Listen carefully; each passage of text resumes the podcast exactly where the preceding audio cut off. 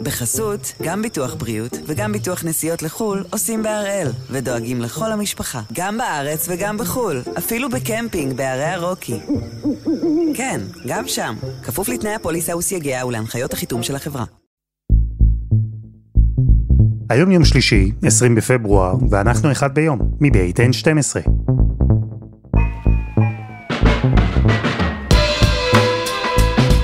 אני אלעד שמחיוף, ואנחנו כאן כדי להבין טוב יותר מה קורה סביבנו, סיפור אחד ביום, בכל יום.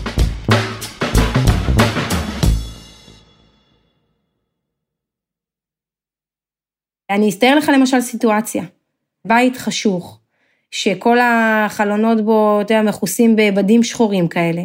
אין תאורה בכלל מלבד פנסי ראש. עכשיו, הקב"ן נכנס לשם, ושם הוא עושה את השיחה הזאת. לא מה שהייתם קוראים לו הטיפול הנפשי הקלאסי. אין כאן ספה נעימה ומפנקת, אין קופסת טישו למקרה שהרגשות תתגברו, אין צבעי פסטל מרגיעים על הקירות או מוזיקה שקטה בחדר ההמתנה. זו עזה, בזמן מלחמה. ושם, גם שם, חיילים זקוקים לסיוע, לטיפול. הם אומרים לעצמם, היינו באירוע קשה, איבדנו אנשים. אתה יודע מה, אפילו היינו צריכים רגע איזושהי שיחה, שהיא, אתה יודע, באיזשהו לבל אחר, בעומק אחר. אבל המשכנו, סיימנו את המשימה. הם יצאו חזרה, הם חזרו אחרי זה חזרה שוב פנימה. זאת בעיניי הצלחה. ומי שאחראית על המערך הזה, הקב"נית הפיקודית של פיקוד דרום, היא רב סרן ליאור טורחנסקי. היא זו ששולחת את הקב"נים לשדה הקרב להעניק שם עזרה ראשונה, בדיוק כמו חובש, רק של הנפש. אז הפעם אנחנו עם המלחמה של הקב"נים, קציני בריאות הנפש בצה"ל, במטרה לטפל בכל אחת ואחת מהפציעות השקופות של החיילים בדרום.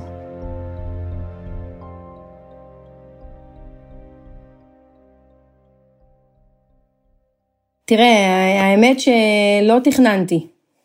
זה ממש לא היה משהו שחשבתי שאני אי פעם אעשה, ואז הציעו לי בעצם להגיע ולהחליף מישהי בחופשת לידה, ובאמת מהרגע הראשון שהתחלתי את התפקיד, הרגשתי שזה המקום שלי. כמו הרבה דברים, שאיכשהו מסתדרים להם בסוף, גם הקריירה הצבאית של רב סרן ליאור טורחנסקי התחילה במקרה. אבל במילותיו של הקב"ן הראשי של הביטלס עליו השלום, החיים הם מה שקורה בזמן שאתה מתכנן תוכניות אחרות. ליאור הפכה לקצינת בריאות הנפש, קב"נית, ויחסית בשלב המוקדם יותר בקריירה שלה, היא מצאה את עצמה בתקופה מורכבת במיוחד עבור אנשים כמותה. מבצע צבאי גדול שהתנהל בעזה, מבצע צוק איתן.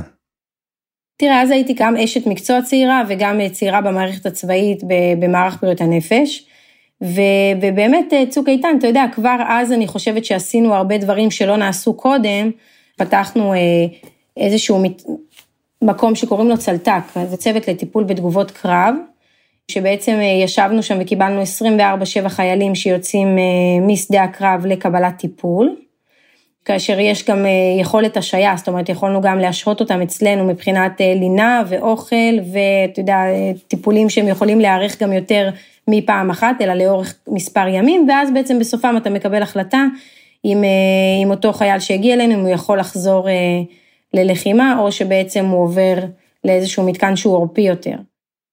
הצלטק, ואני מזהיר, זו לא הפעם האחרונה שתשמעו כאן ראשי תיבות שרלוונטיות רק לצבא, אז הצלטק, הקטע שלו הוא למקם את הטיפול כמה שיותר קרוב לשדה הקרב, וכמה שיותר קרוב לחוויה שעבר החייל בשטח. זה היו התוכניות שלנו, שבמידה וידרש מבצע או מלחמה בעזה, שמשלב בתוכו גם תמרון, זאת אומרת שאנחנו יודעים שיהיו חיילים שבהכרח יחוו חוויות מורכבות בשדה הקרב, אז בעצם אנחנו מבינים שאנחנו רוצים לתת להם מענה, שהוא בעצם מתבסס על עקרונות שהם עקרונות מאוד עתיקים שלנו, שעובדים שנים ועובדים מאוד טוב גם היום, גם במלחמה הזאת וגם אז, הם נקראים קמץ. קמץ זה בעצם ראשי תיבות של קרבה, מיידיות וציפייה, וזה בעצם אומר שאנחנו רוצים לתת מענה שהוא קרוב ככל הניתן לשדה הקרב, מיידיות זה אומר שכמה שיותר קרוב לזמן האירוע, ועם ציפייה, שזה עניין מאוד מאוד חשוב, עם ציפייה לחזרה לתפקוד. קמץ. גם ראשי תיבות הזהרתי מראש, אבל בגדול הפואנטה היא שבצוק איתן, הקב"נים התנסו בשיטת עבודה חדשה, כזו ששמה דגש על טיפול מהיר, סוג של עזרה ראשונה כמעט, והכל מתוך הבנה, בעקבות מחקר שהתפתח, שכמו בפגיעות פיזיות, גם בפגיעות הנפשיות לזמן יש חשיבות קריטית. טיפול, כמה שיותר מהיר, משמעותו שאפשרות לפגיעה ארוכת טווח תהיה פחותה. פחותה משמעותית, גם אנחנו מבינים שאחד...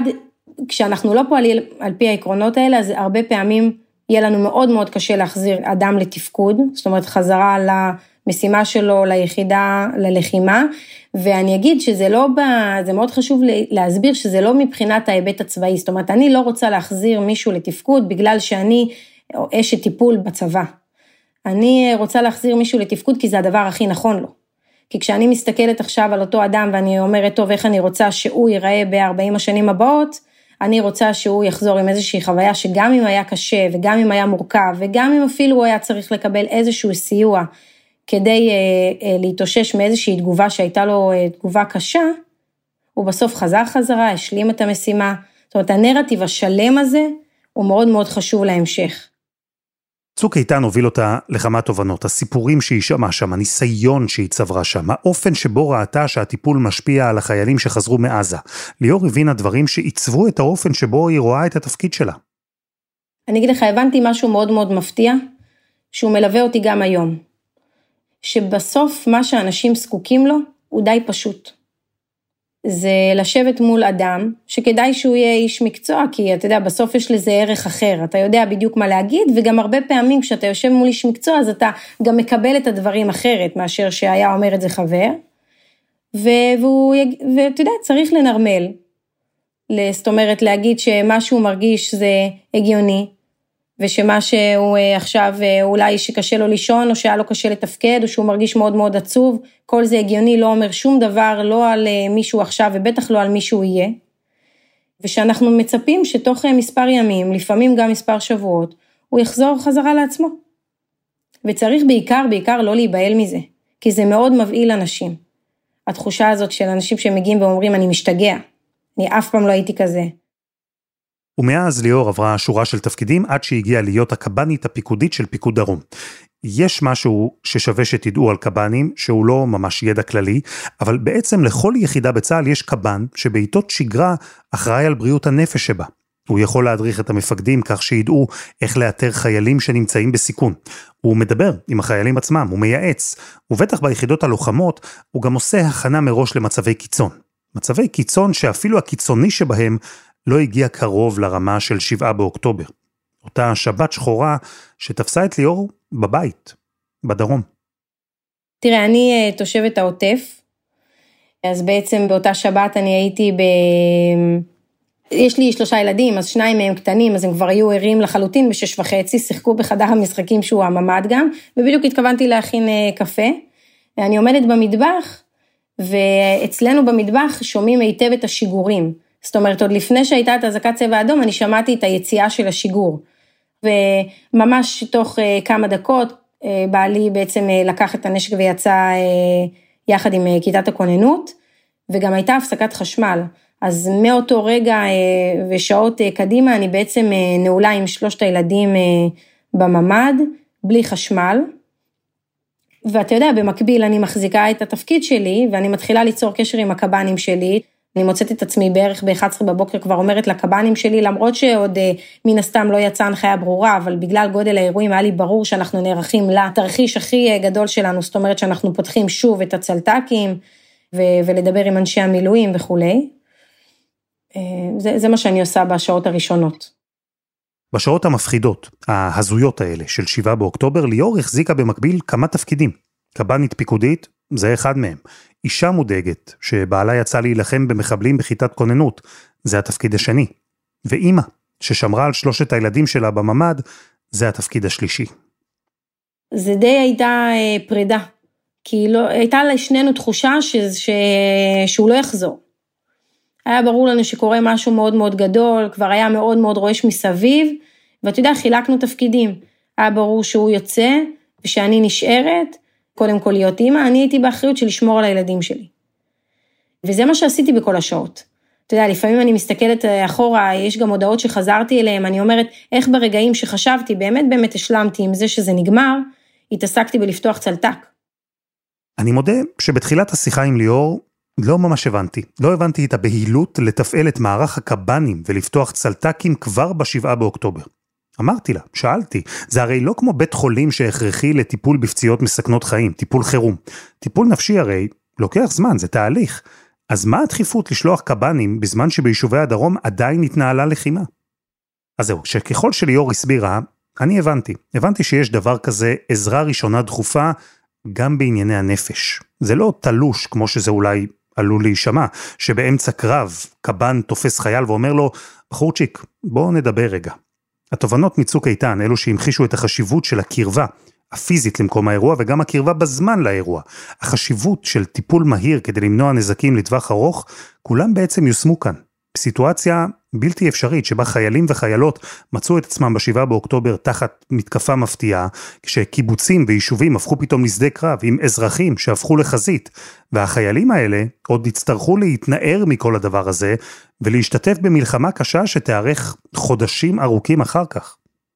הדבר הכי שכיח זה איזושהי קריסה תפקודית, זאת אומרת, אתה יודע, במצב שהוא לא מצליח לתפקד, אולי קופה, אולי ככה מקונס בתוך עצמו, ואנחנו רוצים להוציא אותו מאותה סיטואציה, ולגרום לו לחזור לתפקד, ולהרגיש גם חיוני בתוך ה, תוך הסיטואציה המורכבת הזאת, זה אחד.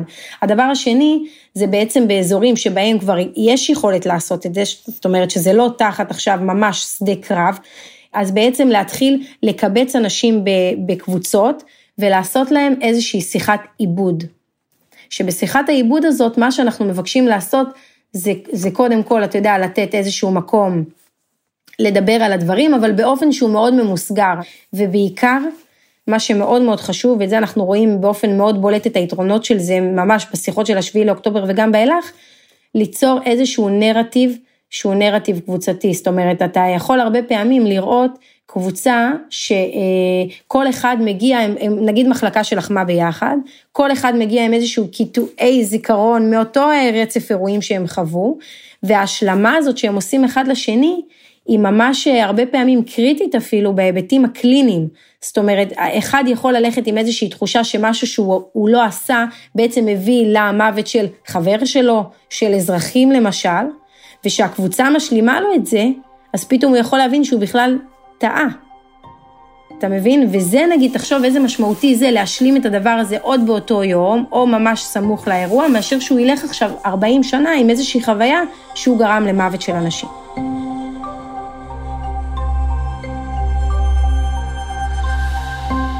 חסות אחת, וממש מיד חוזרים.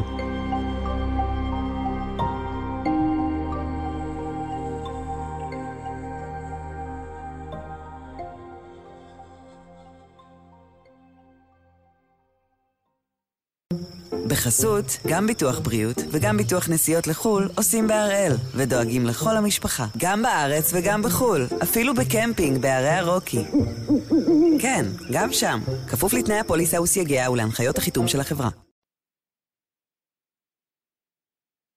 אנחנו עם הקב"נים של פיקוד דרום ועם הקב"נית הפיקודית של הפיקוד, רב סרן ליאור טורחנסקי. קב"נים שהתחילו את הטיפול בחיילים כבר בשעות הראשונות של שבעה באוקטובר, בזמן שליאור הייתה בכלל נצורה בממד עם שלושת הילדים שלה, ובזמן שבעלה בחוץ נלחם בחיטת הכוננות. בשעות הערב המשפחה התאחדה, כולם בריאים, הם פונו מהבית, וליאור התמקדה בדבר אחד בלבד, בעבודה. בעצם כל הלילה הייתי בטלפונים, בבוקר עליתי על מדים ובעצם נסעתי לפיקוד. וזהו, ואני אגיד לך שבאמת מהרגע שהרגשתי שלפחות הילדים נמצאים במקום בטוח, הדבר שהכי הטריד אותי זה איך אנחנו מגיעים לכל מי שצריך.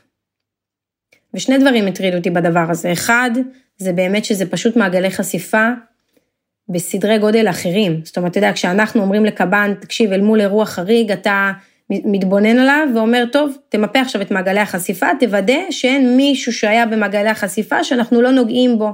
אנחנו, המפקד בליווי שלנו, אבל שיש איזושהי נגיעה.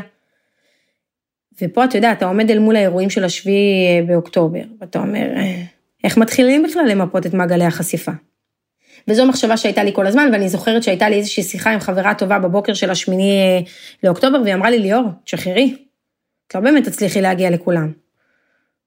אבל אני לא בן אדם שמשחרר בקלות, ובאמת אני חייבת להגיד שמאותו יום, וגם עכשיו, אתה יודע, בכל השלבים שאנחנו ממשיכים להתגלגל בהם, זה אחד הדברים, זה קו המחשבה שלי, זאת אומרת, איך אנחנו מגיעים לכולם, ולא רק מגיעים לכולם, אני לא רוצה להגיע רק למי שאומר שהוא צריך אותנו, אני רוצה להגיע לכל מי שהוא אפילו עדיין לא יודע שהוא צריך אותנו.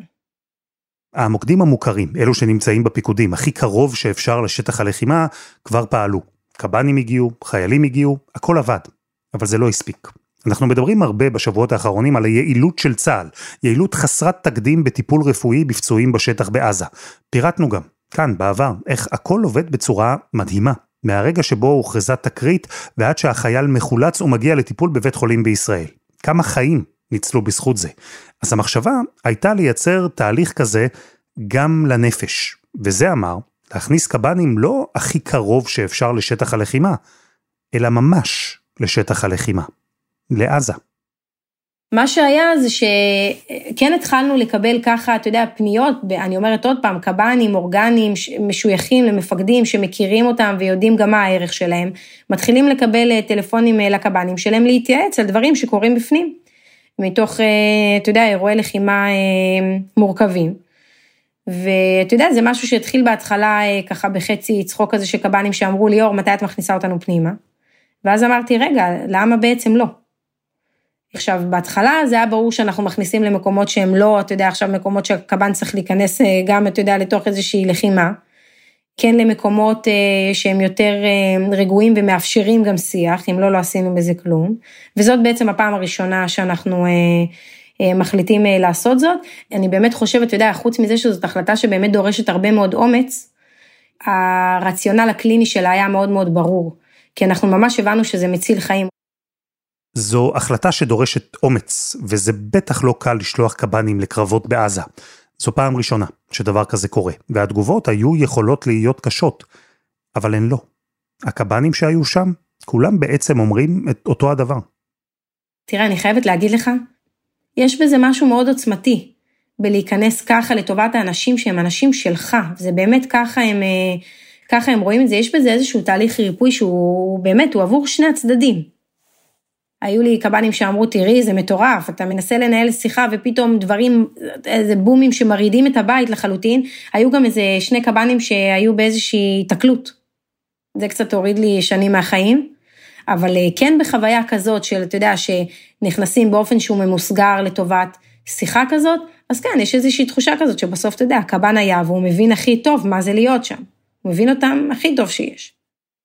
המפגשים האלה בעזה, בתוך בניין מופצץ עם פנסי ראש ובד שחור שמכסה חור שהיה פעם קיר, הם כמובן רק חלק מהטיפול, אמרנו, סוג של עזרה ראשונה. אחריו יגיעו שיחות נוספות, טיפולים נוספים. לפחות עבור מי שזקוק לכך. תראה, לא כולם זקוקים לתהליך לטווח ארוך, זאת אומרת, אנחנו נותנים את המענה הראשוני, בעצם עד חמישה ימים, ואם ראינו שאנשים זקוקים ליותר מזה, ובעצם לא מסוגלים עדיין לחזור, אתה יודע, ליחידה שלהם, או... אז אנחנו בעצם מעבירים אותם לאיזשהו גוף שעושה איזשהו טיפול להמשך, והם גם יכולים לטפל גם לאורך זמן, וגם בהרבה מהמקרים לחזור גם חזרה אלינו לאחר מכן. אני אומרת שאפילו מעבר לדבר הזה, אנחנו מבינים שגם נגיד... יחידה ש... שהשתחררה, אנחנו רוצים לשוב ולגעת בהם בשבועות שלאחר מכן, ובוודאי אם הם חוזרים חזרה אלינו. ואתה יודע, זה גם כל הזמן ידד לי בראש, שאתה יודע, לאורך כל חודשי המלחמה, בעיקר בהתחלה כל הזמן אמרו, כולם יהיו בפוסט-טראומה, כולם טראומטיים, ואתה יודע, אני לא מקטינה את גודל האירועים, אני רק כל הזמן ממש מבקשת להגיד, שגם אם אנשים חוו אירועים טראומטיים, הכי מורכבים שיש, זה לא, ממש לא בהכרח אומר שהם יהיו פוסט-טראומטיים, ואת זה תמיד חשוב מאוד מאוד לזכור. רוב האנשים לא יהיו פוסט-טראומטיים, בזכות ה, קודם כל, המשאבים האישיים שלהם, והחוסן, והעורף המשפחתי שלהם, והתמיכה, והיכולת שלהם לדבר את הדברים, ובוודאי שאני מקווה שאנחנו משלימים את התמונה עם כל מה שאנחנו מבקשים לתת מההתחלה. אין ספק שנעשתה המון התקדמות בטיפול הנפשי בחיילים, ואין ספק שהכוונות טובות. הקב"נים מסכנים את עצמם מילולית, הם נכנסים לאזורי הקרבות. ועדיין, בניגוד לפציעה פיזית, שאותה קל יחסית לראות ולהרגיש, יש משהו בפגיעות נפש שעלול להיות מתעתע. וזה בשילוב עם מערך שבסוף צריך להתמודד עם משאבים מוגבלים ועם כוח אדם מוגבל. יחד איתם סטיגמה שעדיין קיימת סביב הבעיות של הנפש. הכל מוביל לחשש טבעי וחשש קיים, שיש מי שבכל זאת נופל בין הכיסאות. יש מי שמתפספס.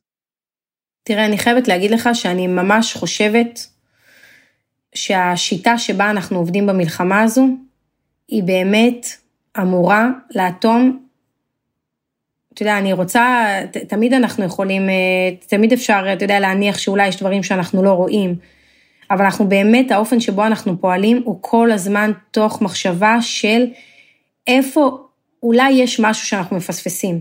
בסדר, אני אומרת, טוב, היינו איתם בשביל אוקטובר, היינו איתם בשדה הקרב, הם הגיעו לצלטקים אם הם היו צריכים, עשינו עבורם את שיחות הסגירה, עשינו איתם את כל זה, אוקיי, ועכשיו מה? אנחנו עדיין צריכים, נגיד, לשוב ולגעת בהם בפרקי זמן של אחרי שהם משתחררים, אז אני מאוד רוצה להאמין שהשיטתיות שאנחנו פועלים בה, היא בוודאי לפחות חותרת, אתה יודע, לזה שלא יהיו לנו את החורים האלה. ועדיין, ליאור מסתכלת על מה שנעשה ב-מאה שלושים ושבעה הימים האחרונים בסיפוק. מהרגעים ההם, בממד, עם הילדים, ועד עכשיו, היא קיבלה החלטות לא פשוטות, היו תרחישים חסרי תקדים, אבל עד כמה שאפשר למדוד, בתחום של בריאות הנפש לפחות, יש גם הצלחות. תראה, זה נכון שבתחומים שלנו זה יותר, אתה יודע, יש בזה משהו יותר אמורפי, אבל אני כן אגיד לך שמה שאנחנו רואים כעת, הוא כבר מלמד אותנו לא מעט. זאת אומרת, אנחנו מהאנשים שראינו, שמונים ושתיים אחוז, חזרו חזרה ליחידה כשהרוב המוחלט הוא ללחימה. שזה בעיניי, אתה יודע, זה, אני אגיד לך באמת, זה הפתיע גם אותנו. וזה זה כבר אומר הרבה מאוד. אני יכולה להגיד לך שאנחנו לומדים הרבה, אתה יודע, קצת כמו במחקר איכותני, שהרבה פעמים מאפיין את השדה התיאורטי שלנו, אנחנו באמת ניזונים מהרבה מאוד פידבקים, של אנשים שהשתחררו, ושל אנשים שעדיין וכו'.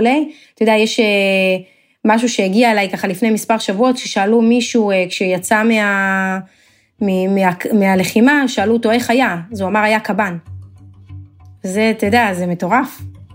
זה אחד, אתה יודע, אומר כמה זה היה חסר, אולי לפני כן, ובעיקר כמה זה חשוב עכשיו. רב סרן ליאור טורחנסקי, תודה. תודה רבה.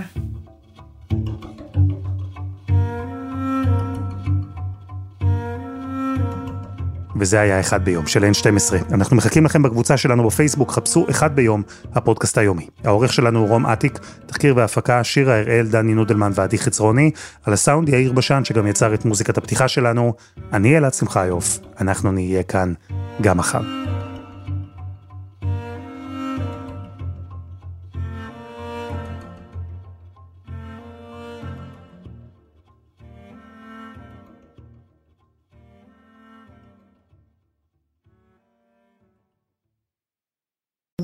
בחסות, גם ביטוח בריאות וגם ביטוח נסיעות לחול עושים בהראל ודואגים לכל המשפחה, גם בארץ וגם בחול, אפילו בקמפינג בערי הרוקי.